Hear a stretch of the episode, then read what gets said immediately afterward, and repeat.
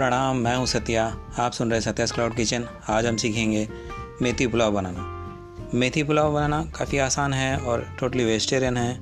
लोग खाना पसंद करेंगे और सेहत के लिए काफ़ी अच्छा है। और ऐसे हालात में जो कोरोना पैंडमिक के हालात में मेथी खाना बहुत अच्छा है। शरीर में इम्यूनिटी सिस्टम बढ़ाता है और सिर्फ़ इतना ही नहीं, हमें एकदम तंदुरुस्त और ऐसे भी पालक कोई भी आइटम खाना शरीर के लिए काफ़ी अच्छा फ़ायदेमंद होता है। चलिए सीखते हैं।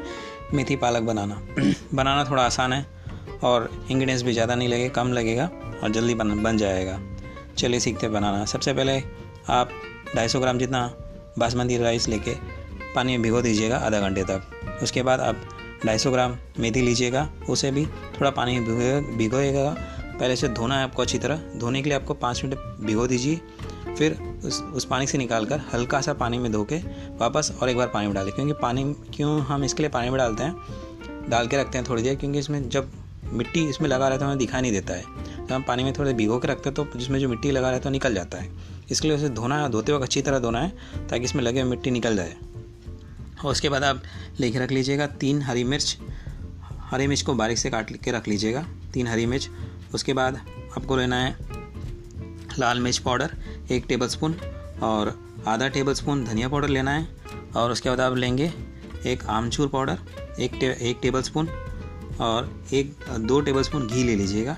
घी डाल के बनाएँ तो हमेशा पुलाव थोड़ा स्वादिष्ट और काफ़ी टेस्टी भी रहता है। इसके लिए उसके बाद आप लेके रख लीजिए दालचीनी एक छोटे से टुकड़े का आधा एक इंच जितना और तीन लौ तीन लौंग लेके रख लीजिएगा और दो इलायची लेके रख लीजिएगा। और सात से आठ सात से आठ करी पत्ता, आठ करी पत्ता लेके रख लीजिएगा और नमक आपके स्वाद के अनुसार।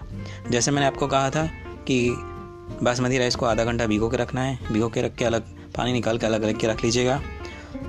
मैं एक तरीका बताता हूँ कि जो बनाने का जो तरीका हम अलग एक कढ़ाई में डाल के बनाने बनाने के बजाय अगर हम कुकर में बनाए तो काफ़ी अच्छा रहेगा। क्योंकि क्या है कि जब हम कढ़ाई में जाके बनाते हैं तो उसमें क्या है कि थोड़ा टाइम लगता है, क्योंकि हमें बार बार खुल के चेक करके देखना पड़ता है कि भाई पक गया है कि नहीं पक गया है। पर एक बार हम कुकर में डाल देते हैं तो उसके बाद हम जब सीटी बजेगा दो बार तो उसे तीन बार तो हमें समझ, हम समझ जाते कि पक चुका है। आपको बस पुलाव बनाने के लिए आपको सिर्फ़ दो सीटी आपका पक जाएगा।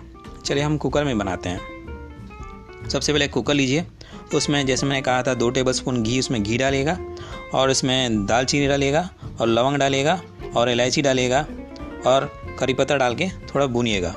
जैसे आप भुनेंगे, उसके बाद आप इसमें वो पत्ता डालिए और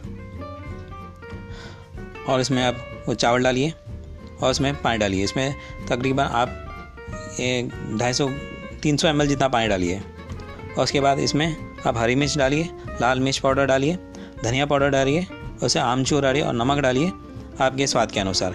पहले आप उसको भूनिएगा मसाला डाल के, जैसे मैंने आपको कहा था, दालचीनी और लौंग और इलायची और करी पत्ता डाल के थोड़ा भूनिएगा उसके बाद आप डालेंगे इसमें पानी, उसके बाद आप इसमें डालेंगे तकरीबन तीन सौ एम जितना पानी डालिए, क्योंकि पानी हमेशा चावल से थोड़ा ज़्यादा होना चाहिए, तभी पकेगा, जब भी हम कुकर में पकाते हैं। तो ढाई सौ एम है तो तीन सौ, साढ़े तीन सौ एम भी चलेगा।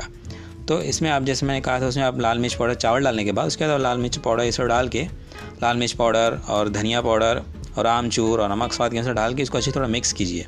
मिक्स करने के बाद आप इसे कुकर में डाल के पकने दीजिएगा।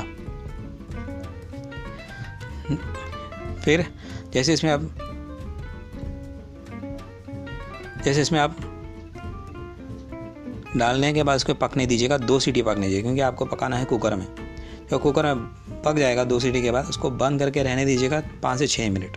क्योंकि इसमें गर्माहट में थोड़ा कुछ जो पका नहीं होगा पक जाएगा, उसका जो स्वाद जो अंदर ही रहेगा। जब से आप खोलेंगे तो उसका आपको पूरा स्वाद इसमें से निकलेगा, क्योंकि घी का फ्लेवर, दालचीनी का फ्लेवर, लवंग का फ्लेवर, सब मिल के एक साथ उसका एक अलग फ्लेवर आता है। उसके बाद आपका पुलाव तैयार अब इसे सर्व कर सकते हैं। एक प्लेट में डाल के इसे लेके पुलाव डालिए और साथ में आप रायता या अचार भी रख लेंगे तो एकदम स्वादिष्ट रहेगा। थोड़ा पापड़ भी ले लेंगे तो और अच्छा रहेगा। इस एपिसोड में इतना ही। अगर आपको मेरा एपिसोड अच्छा लगा, मेथी पुलाव तो मेरे एपिसोड को लाइक कीजिए, शेयर कीजिएगा। फिर मिलेंगे अगले एपिसोड में। तब ले, तब तक लिए अपना ख्याल रखिएगा। बड़े, बच्चों का ख्याल रखेगा बड़े बुज़ुर्गों का सम्मान कीजिएगा। जय हिंद, वंदे मातरम।